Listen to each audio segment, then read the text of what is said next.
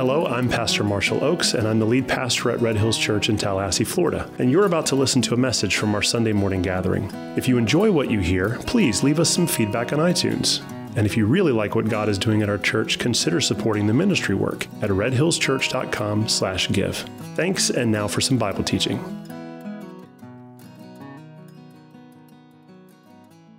If you have your Bibles, go ahead and turn to Acts 21. We're going to start in verse 16. Uh, as you're turning there, um, I'd like to give you just a little context for what happened last week. Last week was Easter. We dipped our toes in Acts 21, verses 1 through about 15. And while we were looking through that text, we identified the suffering that Paul was experiencing on his way to Jerusalem. We identified how that path was not a singular path that he walked. He was actually following the path that Christ had walked on the way to Jerusalem. And we talked about how this is actually a well worn path that Paul, in his letters to the early churches, encourages all of us to walk. And he identifies this concept of um, death and new life being something that is uh, prominent uh, and present when we first get saved, the moment we get saved, but it's also the theme, the motif of our life as we continue to follow Jesus. So, as we pick up today in Acts 21, Paul is walking this path towards Jerusalem, knowing that what he will find in Jerusalem is suffering. But I don't know if he actually understood the, the, the entirety of where the suffering was going to be coming from because I'm going to be honest with you today. What we're going to read really, really breaks my heart. And it breaks my heart because what we see in Acts 21 and 22 is not the church, the Jerusalem church that we see in Acts 2 and Acts 3. And a lot of times in church, we talk about, man, we need to get back to the early church. We just look, look, if we could just look at what it was like for the early church, if we could just kind of share our own belongings, get to a place where we're kind of looking out for one another. That, that's the Jerusalem church at the beginning of Acts. But make no mistake, that's not the Jerusalem church by the end of Acts. And that's what we have to face today. That when Paul shows up in Jerusalem, he is ready for the persecution that is coming at the hands of the Gentiles coming at the hands of the Jews, the Romans. But there is tremendous opposition coming his way from the church, Christians. So let's get into that today. Let's look at Acts 16, we're, uh, uh 21. We're going to start in verse 16. It says, Some of the disciples from Caesarea went with us, bringing us to the house of Mnason of Cyprus, an early disciple with whom we should lodge. So he's leaving Caesarea, he's leaving the house of Philip the evangelist and his daughters who prophesy, and he's heading into Jerusalem, and he stays at this house of this guy named Manasseh of Cyprus, who's an early disciple. So they're, they're hanging out at his house. Verse 17 When we had come to Jerusalem, the brothers received us gladly. All right, things are going well so far. And on the following day, Paul went in with us to James, and all the elders were present. So Paul comes in, he meets the brothers. That, that word brothers is actually a Greek word that represents brothers and sisters. It's family language. So he's greeted by the brothers and sisters in, in Jerusalem. They all say, Man, Paul, it's so good to see you. We can't wait to hear what God's been up to on these journeys. Next day, he goes and meets James, who is the brother of Jesus, and he's kind of the head of the Jerusalem church at the time and he meets with the elders. Verse 19 After greeting them, he related one by one the things that God had done among the Gentiles through his ministry. And boy, there was a lot. We've just read about all the things that God's been doing in these churches in Ephesus and Corinth and Thessalonica, how the Bereans were so hungry to go home and study and then come back and say, All right, we want to get saved. And when they heard it, verse 20, they glorified God. They praised the Lord for all the things that God had been doing among the Gentiles. But then they said to him, You see, brother, how many thousands there are among the Jews of those who have believed? They're still pretty zealous for the law. Hmm. Okay. So if you got thousands of new believers in the Jerusalem church, and all of them are zealous for the law, and they've been told about you that you teach all the Jews who are among the Gentiles to forsake Moses, telling them not to circumcise their children or walk according to our customs. Well, what are we going to do about that? Well, here's an idea, James. How about you teach them correctly? How about you teach them sound doctrine? How about you correct their gossip? That's not what he offers. He says, What then is to be done? We got this idea. We know that they certainly have heard you have come. So, this is what we want you to do. Do therefore what we tell you. We've got four men who are under a vow. Take these men and purify yourself along with them and pay their expenses so that they may shave their heads. Thus, all will know that there is nothing in what they have been told about you, but that you yourself also live in observance of the law. Ouch. I don't think they read Galatians. but as for the Gentiles who have believed, you know, the thing we talked about at the Council of Jerusalem, we sent a letter with our judgment that they should abstain from what has been sacrificed to idols and from blood and from what has been strangled and from sexual immorality. So we, have already encouraged that the Gentiles, in order to live peaceably among these Jewish believers, that they need to they need to observe these things. They don't have to observe the whole law, but they should observe some of these things so they can live in community with their brothers. So then Paul took the men, and the next day he purified himself along with them. And he went into the temple, giving notice when the days of purification would be fulfilled and the offering presented for each one of them. Okay, now let's pause because there's a lot of Jewish stuff going on that is making this very confusing for us Gentiles to follow. So let's just summarize what's going on here.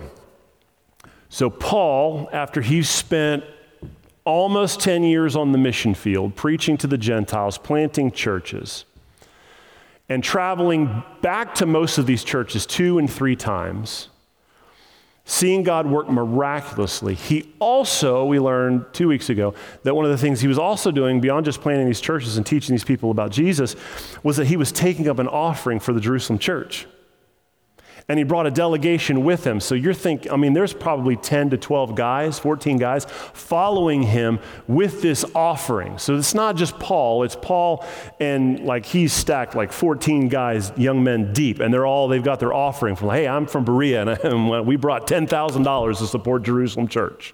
I don't know if that's how much it was, but just hypothetically. He's like, hi, I'm, I'm so-and-so from Thessalonica. We brought this $5,000 offering to help the Jerusalem church. Oh, praise God. So Paul goes into the, the elders and he's like, hey, the Lord has been doing amazing things to the Gentiles. And here, look at this. They followed me back to give an offering. Well, that is amazing. Thank you, Paul. Praise Jesus. That's wonderful. But we have an issue. We've got a real gossip problem here at the Jerusalem church. People can't stop talking about all the things you're doing wrong. So we've devised a plan to address this issue. So here's what we'd like you to do. We've got, thank you, you can put the offering right over there. Here's what we'd like you to do. We, we would like you to, we've got four guys here who are about to go under a vow. And we would like you to associate yourself with this vow. Now, pause. Paul doesn't have any issue with vows. We learned a couple chapters ago that he actually went under a vow where he shaved his head. I'll talk about that, what that vow was in a minute.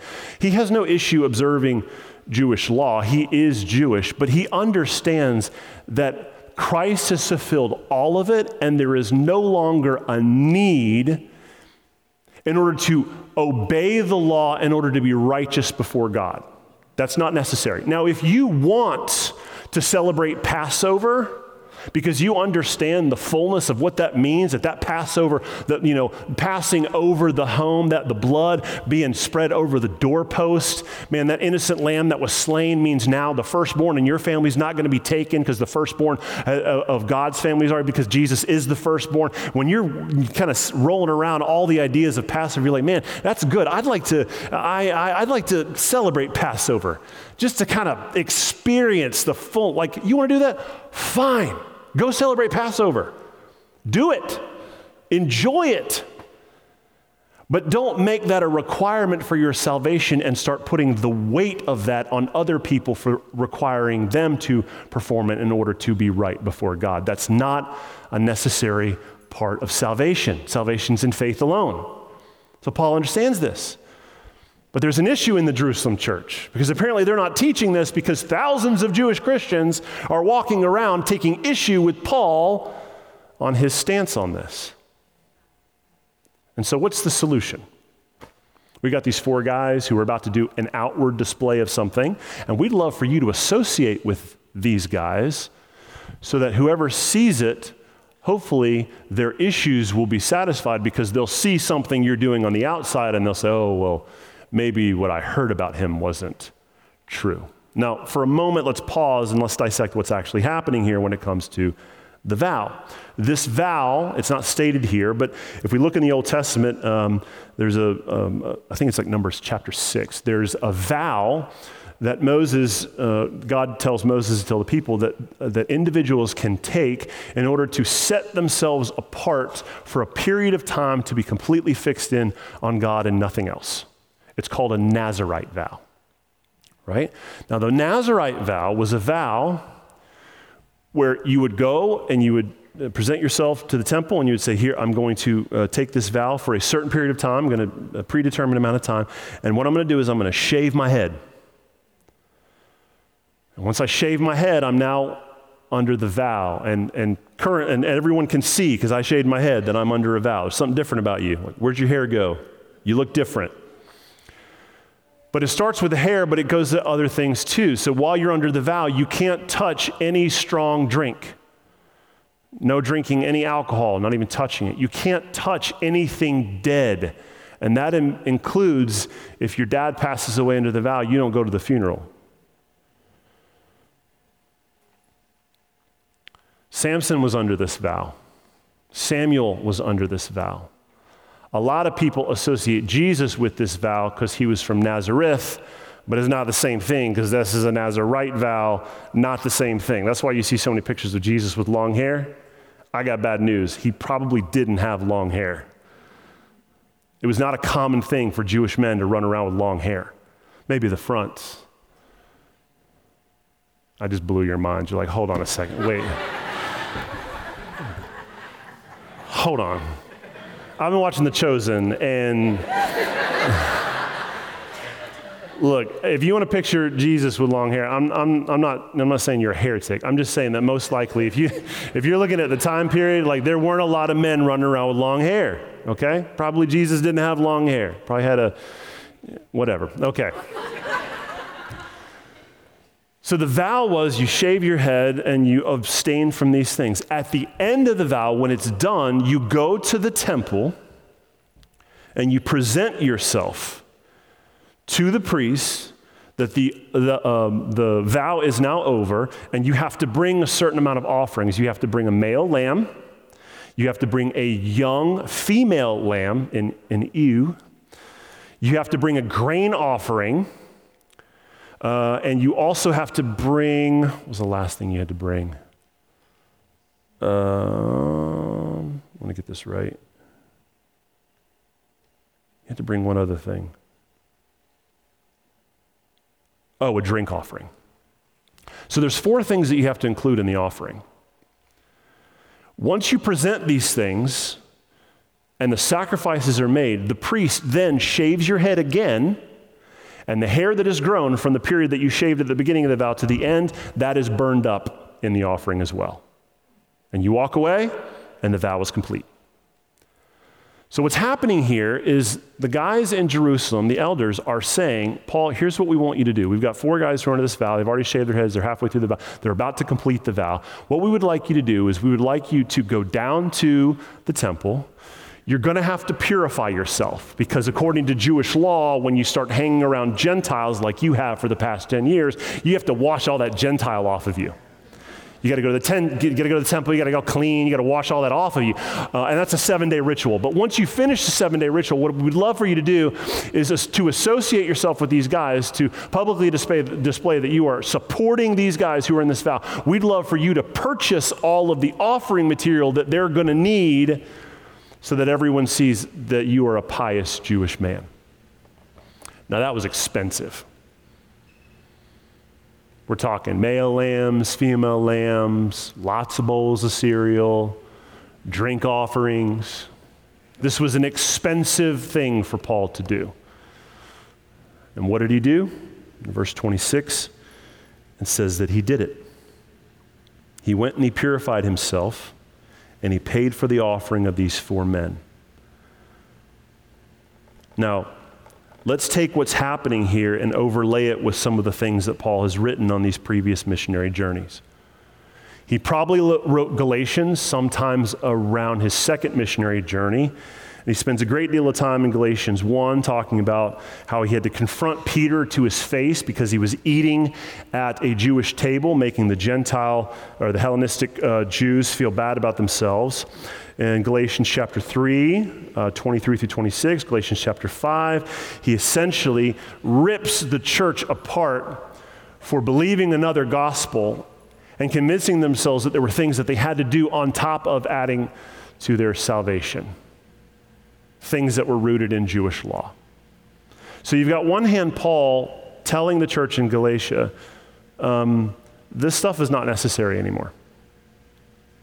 But now you have him in verse 26 listening to the elders and following through with an association with a bunch of guys who are going through a vow. How do we reconcile this? We reconcile it in 1 Corinthians chapter 9 verse 20 where Paul says, "To the Jews I became as a Jew in order to win the Jews." All right, Paul, you're confusing me now. Because, like, either we don't have to do the thing or we've got to do the thing. And Paul says, you're, if you're thinking about the thing, you're missing the whole point. The point is never the thing. The point is being, being willing to sacrifice your own freedoms in order to communicate a larger message.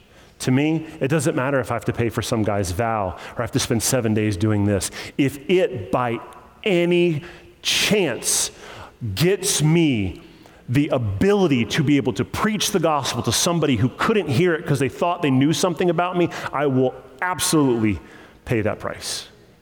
I will look more Jewish in order to reach somebody that's Jewish in order to hear the gospel. Now, that teaches us so much about resolving conflict in the local church because I think that there is value in living a life that shuts the mouth of accusations. If you're sitting in a situation where somebody um, can't hear the gospel presentation because of some way that you're living or some decisions you've made or something you've said publicly or the, the way that you're living, I think that the Bible would encourage us to be able to surrender some of those things in order to win the right to be able to preach the gospel to somebody.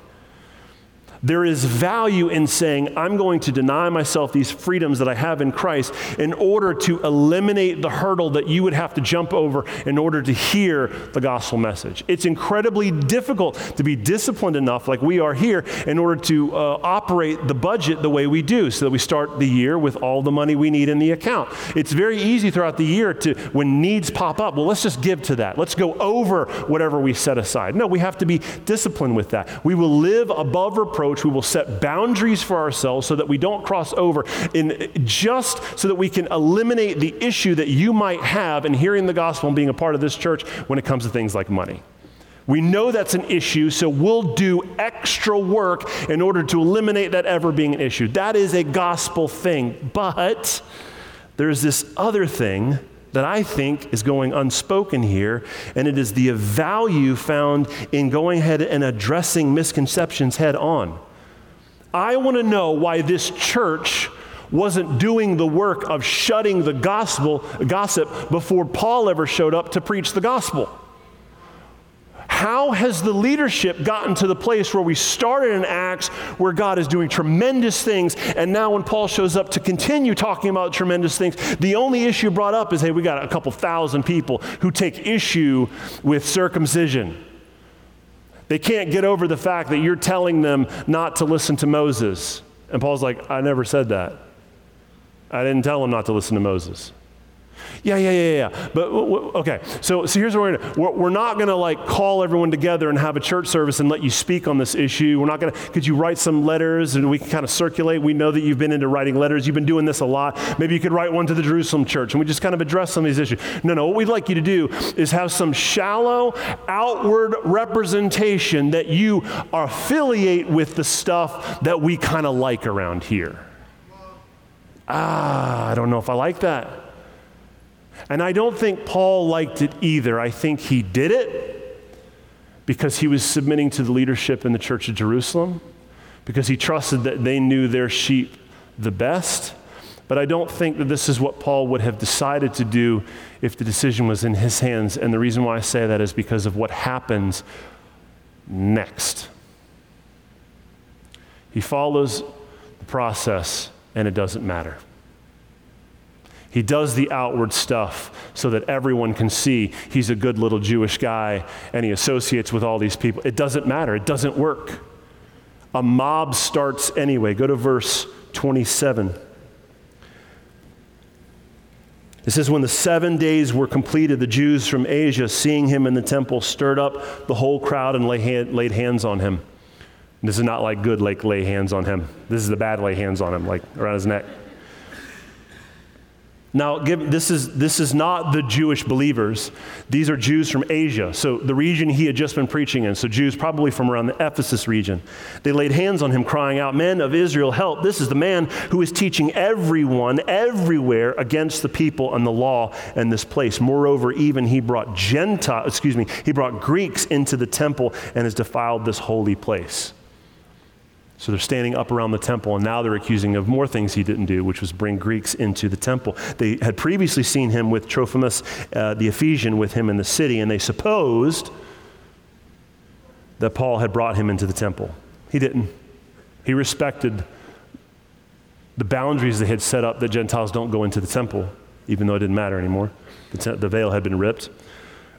Then all the city was stirred up, and the people ran together, and they seized Paul and dragged him out of the temple. And at once the gates were shut, and as they were seeking to kill him, word came out of the tribune of the cohort that all Jerusalem was in a, conf- a kerfuffle. They were in confusion. He at once took soldiers and centurions and ran down to them. So now Rome's involved. When they saw the tribune and the soldiers, they stopped beating Paul. Oh, man. So they're, they're literally they're beating the mess out of him. He's bleeding, his face is swollen. When the tribune came up and arrested him and ordered him to be bound with two chains, he inquired who he was and what he had done. Because some in the crowd were shouting one thing and some were another, and nobody could figure out what's going on. He could not learn the facts because of the uproar. He ordered him to be brought into the barracks. When he came to the steps, he was actually carried by the soldiers because of the violence of the crowd. For the mob of the people were crying out, Away with him! And as Paul was about to be brought into the barracks, he said to the tribune, May I say something to you? Bloody lip, one eye. Can I say something to you? And he said, Do you know Greek? Are you not the Egyptian then? oh, man. you know Greek? I thought you were the Egyptian guy who recently stirred up a revolt and led 4,000 men of the assassins out into the wilderness. And Paul's like, what? No, I'm a Jew. I'm a Jew from Tarsus in Cilicia, a citizen of no obscure city. I beg you, permit me to speak to the people. And when he had given him permission, Paul, standing on the steps, motioned with his hands to the people. And when there was a great hush, he addressed them in, Hebrew, in the Hebrew language. This is probably Aramaic. He said, Brothers and fathers, hear the defense that I now make before you. Now, before we go into his defense,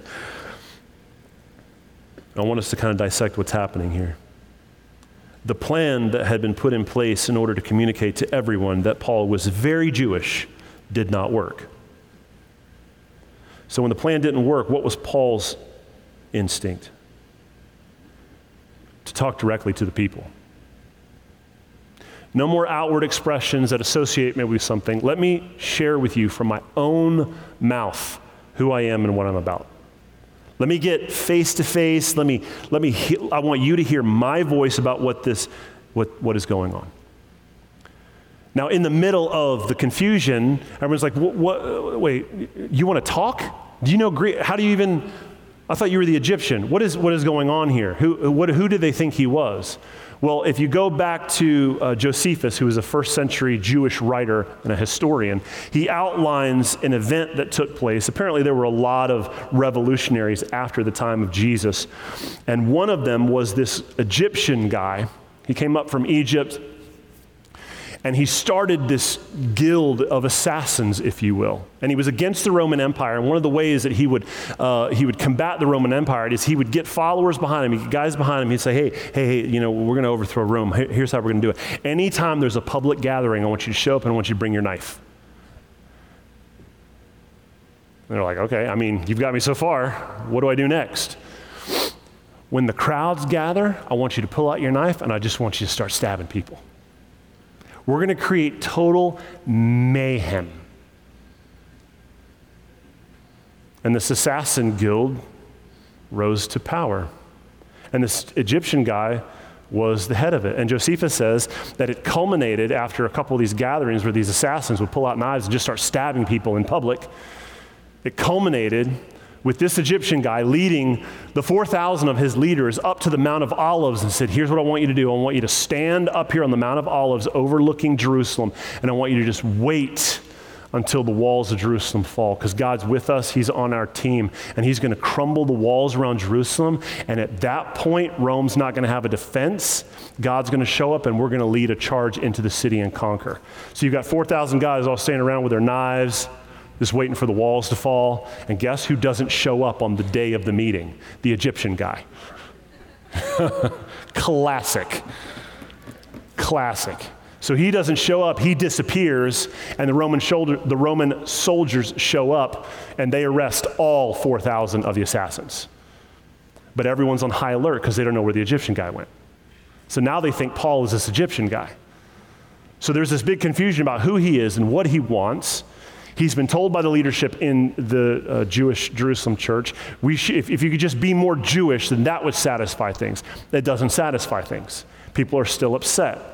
So, what does Paul go to? What is his way of reconciling miscommunication and gossip and lies that is thriving in the early church in Jerusalem and that is fueling this mob of Jewish uh, uh, folks from Asia? The same thing you always do when you're confronted with lies you speak the truth. There is no better medicine to lies than the truth.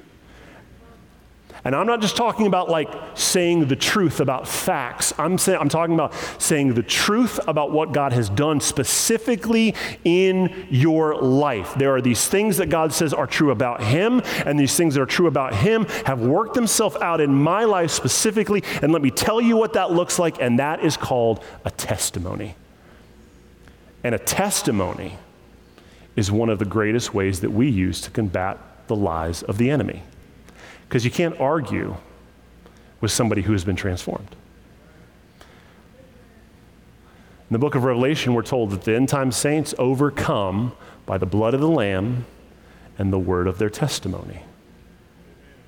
So, what is Paul's testimony? Now, now I debated back and forth. It's like, is this important to read? Because we already read it. We know what happened to him. But I, I don't want to skip a man sharing his testimony because I think it's important for us to understand what he thought was important to help us connect the dots in our life to understand what we need to think is important. Because often in our daily lives, what we think is important is how fast we got to work because we sped, or how we got out of that ticket, or, or, or, or how we craftily uh, manipulated the situation to get more things for ourselves rather than less things for ourselves. And he's like, none of that stuff, that, that's not important. You need to be more acquainted with the specifics of God transforming your life and less acquainted of the amazing things that you've accomplished in your life. So listen to the way that Paul talks about his life transformation. He stands up and he shares his testimony. Verse 2 he says, When they heard he was addressing them in Hebrew, they became even more quiet. He said, Guys, I am a Jew. All right, that's a way to start, right? I'm a Jew, just like you. I was born in Tarsus of Cilicia. I was brought up in this city, educated at the feet of Gamaliel according to the strict manner of the law of our fathers, being zealous for God as all of you are this day. Now remember, he's saying this as he's bleeding and swollen and puffy. And he says, I, I, I, persecuted this way to death, binding and delivering to prison both men and women. And as the high priest and the whole council of the elders can bear witness, from them I received letters to the brothers, and I journeyed toward Damascus to take those also who were there and bring them in bonds to Jerusalem to be punished. You guys think that you are something special because you're, you're, you're like you're abusing the way? No, no, no. That was me. I started this. I was doing this before any of you thought to do this. I had letters to go to other towns to do this. And as I was on my way and drew near to Damascus around noon, a great light from heaven, suddenly shone around me. And I fell to the ground. And I heard a voice saying to me, Saul, Saul, why are you persecuting me? And I, I answered, who, who are you, Lord? And he said to me, I'm Jesus of Nazareth, whom you're persecuting. Now, those who were with me saw the light, but they didn't understand the voice of the one who was speaking to me. And so I said, Well, what, what, do, I, what do I do, Lord? And the Lord said, Rise and go to Damascus. And there you will be told all that is appointed for you to do. And since I could not see because of the brightness of the light, I had to be led by the hand by those who were with me until I got to Damascus. And this one guy named Ananias, Listen how he describes Ananias a devout man according to the law, well spoken of by all the Jews who lived there. He's answering the issues that he knows this crowd's going to have. Well, Ananias is probably a Greek. No, no, no. He was a Jewish guy, and he was well spoken of by the rest of the Jewish community. He came to me standing there, and you know what he said? He said, Brother Saul, receive your sight. And at that very hour, I received my sight. And then he said, The God of our fathers appointed you to know his will, to see the righteous one, and to hear a voice from his mouth. For you will be a witness for him to everyone of what you have seen and heard. And now, why do you wait? Rise and be baptized and wash away your sins, calling on his name. And then I returned to Jerusalem and I was praying in the temple. I fell into a trance and I saw him saying to me, Make haste and get out of Jerusalem quickly because they will not accept your testimony about me. And I said, Lord, they themselves know that in one synagogue after another I'm imprisoned and beaten. Those who believed in you, when the blood of Stephen, your witnesses, was being shed, I, I, was standing there approving of it and watching over the garments of those who killed him. But God said to me, Go, for I will send you far away to the Gentiles. Verse 22. And up to this point, they listened. But then they raised their voices and said, Away with such a fellow from the earth, for he should not be allowed to live. Now, on the surface, this looks like Paul is hopelessly preaching to an angry mob, and at some level, that is what's happening here. But to me, this is a case study for the world we live in. Because every single day, it's a new controversy. We don't have street corners. There's mobs on street corners sometimes, but by and large, most of the mobs live online. And they're fueled by people with YouTube channels and Twitter accounts with large followers. And they raise these issues and accusations, and they stir up these mobs. And my question is how do we respond to the ever growing deception and controversy?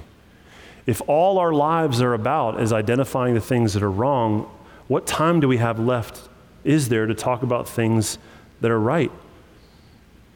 And I said when we started this section that Paul's way of dealing with this was to address the lies with truth. And I believe that that is what we're supposed to learn from this section. That in the midst of any of the controversy, that in the midst of the tribulations, one of the best ways for us as Christians to handle ourselves is to consistently just speak the truth. Now, listen, there is some value found in apologetics and really kind of working truth out with people who are genuinely hungry and interested in knowledge. But I'll be honest with you, most people, they're not interested in knowledge. They're not interested in transformation. They're interested in silencing you. They're interested in a public display of putting you in your place. That's why when all these things happen, there's always some, somebody in the corner with a phone running to post that video online.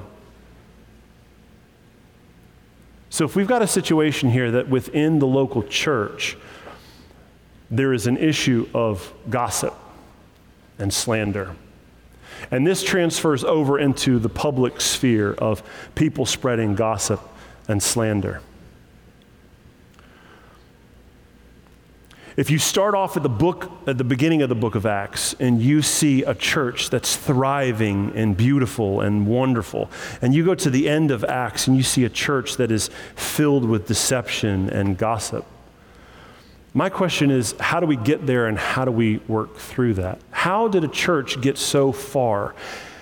And if a church can get so far there, and we see this happening outside of the church, like how do we how do we live as Christians in a culture where churches have a habit of getting on a trajectory of going from thriving and healthy to self centered and full of gossip?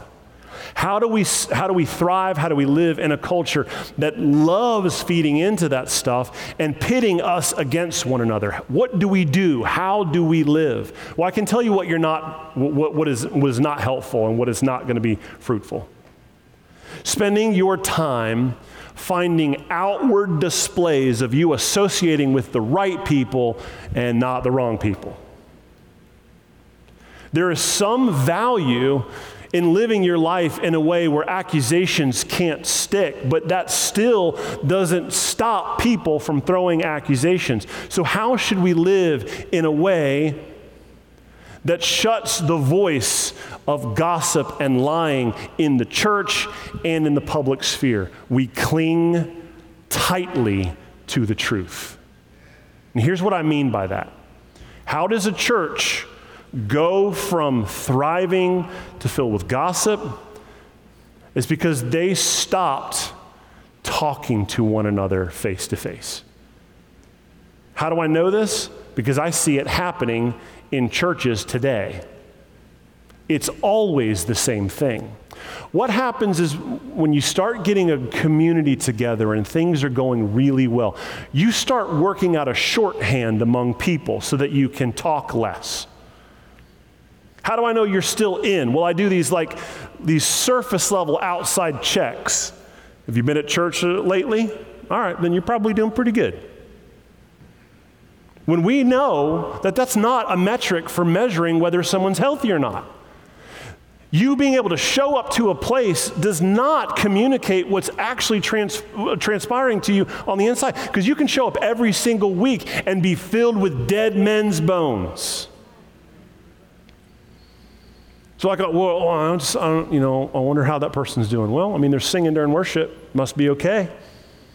They keep coming to small group every week, so I guess they're all right. That's how this happens. How does gossip and lying spread and ruin the inside of a church? It happens when we start making a decision to trust these shallow outward expressions of where we stand on things and how we're doing, rather than the hard work of sitting down with somebody over coffee and saying, How are you doing? No, no, no, no. No, how are you doing? How is your daughter doing? How are you handling losing your father? Oh, that, oh, that's hard. That takes a lot of time, right? But if you do those things, you are less likely to go to a place where you start believing and spreading gossip about things because you don't have the time. Like, look, if someone came to me, one of the business administrators here at the church is a guy named Chad Wilson. This dude, he sings up here on stage. He was singing here last week. Uh, his wife is Christy. This guy, he in my mind, he probably has the highest level of credibility uh, and character of any person I've ever met on planet Earth. The dude is unmovable. He will not sway when it comes to things that would erode his character. He avoids it like the plague. And if someone were to come to me and say, hey, uh, I heard Chad Wilson, he's got sticky fingers and he's been stealing money from Red Hills Church, I would laugh in your face because I have spent more time with that man and I know his character and the kind of person he is, and that supersedes any accusations that come. But the only way that works is if I do the work of really knowing the people in my life. And so, what is this about? What is this conversation about today? What is this sermon? What am I, where am I trying to go with Acts 21 and 22? I'm trying to get us to have open eyes to the value of living in close community where we genuinely know what's happening in each other's lives. Because the opposite of that is a bunch of lying and hearsay and gossip. If you don't know people in your life and, and are breaking bread with them and sharing life with them, then all you have to go off of is the shallow outward expressions of what you think this person is doing. And that's when we start falling into the trap of like, oh, well, I don't know if that person's doing really good. Why? Well, I just kind of haven't, well, this, these three shallow outward. Have you talked to them? No, not yet. Well, maybe, maybe you should start there. Maybe pick up the phone and, and give him a call. Maybe take him out to lunch. You look at the life of Jesus, and he spent three years walking with these guys, living with them, sharing his life with them. And somehow we think that that's a, a model that's, uh, well, maybe it's reproducible, but not necessarily, because as, as, soon as we start growing within the context of church and community, man, it's just like that stuff's, uh, it, it, we can't keep up with it. It's too much. Well, if we're looking at the Jerusalem church and we're looking at the mobs that are created, there is a tendency for human beings to want to believe the worst in each other. And when I'm looking at Paul, the way he handles that is he says, Look, I'm not going to spend a lot of time talking to you about ceremonial cleansings. I'm not going to spend a lot of time talking to you about, let's parse it out on the, the Hebrew and Greek, on Moses and the law. Let me just tell you what God's been doing in my life. I think that's a great example for us to be able to model in our lives. What should be most valuable to us? What should we spend most of our time doing? Sharing our lives with one another. What did the early church fall into? Sharing their lives with gossip and hearsay. If you want to talk about the kind of stuff that ruins the movement of God, this is top of the list. And why am I making a big deal out of this? Because I've been watching what God's been doing in our church, and it fills me with such joy. I, I, had a conversation with somebody this past week, and we were talking about, like, is there, what, what's the Bible way of describing what God's doing? Because I, I don't want to use, like, you know, catchphrases of, uh, you know, oh man, just, it feels like revival, or it's just like, it's just so good, like, like God, you know, like, like God's really there. Well, God's always there. Like, I, let's not just, I don't want to, how do we talk about what God is doing here? In a way that is biblical and not cheap. And I, I don't know that I've found it. I don't know if we just say, man, like the Spirit of God is filling his people and he's transforming them. I, I, don't know if, you know, like they just, they really treasure Jesus or, or the people are just filled with the joy of the Lord. I, I don't know that I've really got my hands around the words we could use to describe what's happening here, but, but in all of my energy of, of, of thinking through biblically, how do we talk about all the amazing thing God's doing? There's this little thought in the back of my head. I've seen this happen before. You know, the Great Awakening, it's not still happening. There's these moments and these movements where God is working and transforming people, and then it doesn't happen anymore. Well, wh- why? Why? Well, there's lots of reasons, but I can tell you one at the top of the list. We stop sharing our lives with each other. That's top of the list. That's what stops the move of God we start assuming things about one another rather than going and talking to one another. We start expecting people to jump these hurdles that we have created in our minds that communicate whether you are good or not good, when that, that hurdle is nowhere in Scripture. And so, my plea for us today is for you to join me in praying for two things. Lord, how do we treasure and talk about the amazing things that you're doing here in the lives of, of the people here at this church? And how do we safeguard ourselves from falling into the same trap that people biblically fell into when they stopped living their lives with one another? when they started treating stuff and outward expressions of what's going on in here as more valuable than sitting down and saying, I want to share my life with you. Tell me, what is Jesus showing you today? I don't care. I don't have time for what Jesus is showing you. I just want to stand at the corner of the church and just, did you raise your hands? Good, then you're okay. Then you probably don't need any of my attention. Oh man, that is a recipe for disaster. That is pumping the gas towards ending a move of God. Are you, are you following me? So as I, I look at this today, I, I, I see my heart breaks because I see a different church than I saw at the beginning of Acts. And what I want more than anything is for the church, the church, this church, the church in Tallahassee, the church today, the church that the global church that's alive now, is for us to stop tripping over that same root of gossip and slander and believing the worst rather than going to the person and saying, hey, um, are you okay? Can, can, I, can I pray for you? Can, I, can you come over to my house and, and make me, uh, and, and can, I, can I cook you dinner? I would love to just spend time with you and just hear what's going on in your life.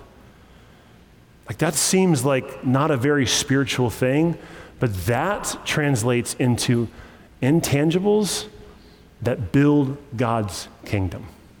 Amen? So that's where I want us to wrestle. To. I, I, there's no resolution to it. And I want you to leave with a little bit of tension. I want you to leave, I don't, I don't know if I felt, ah, I just kind of feel unsettled. I want you to feel that unsettling. Because if we're not consciously aware that we are in control of how far this thing continues to go, we at any point can say, you know what, God, thanks for all of the work in the lives of your people. I'm going to take it from here and I'm going to start assuming things about people and I'm going to start shutting down the work of God because I'm going to build these little things that people have to measure up to in my own life. We have the ability to stop this. And I don't want that to happen. I want us to be open handed and I want us more than anything to continue sharing our lives with one another. So it's one of those splashes of cold water on the face. Lord, wake us up. Lord, wake us up to the stuff that we can start putting our hands on and, and, and just ruining the beautiful work that you're doing. So, on that, let's, let's pray.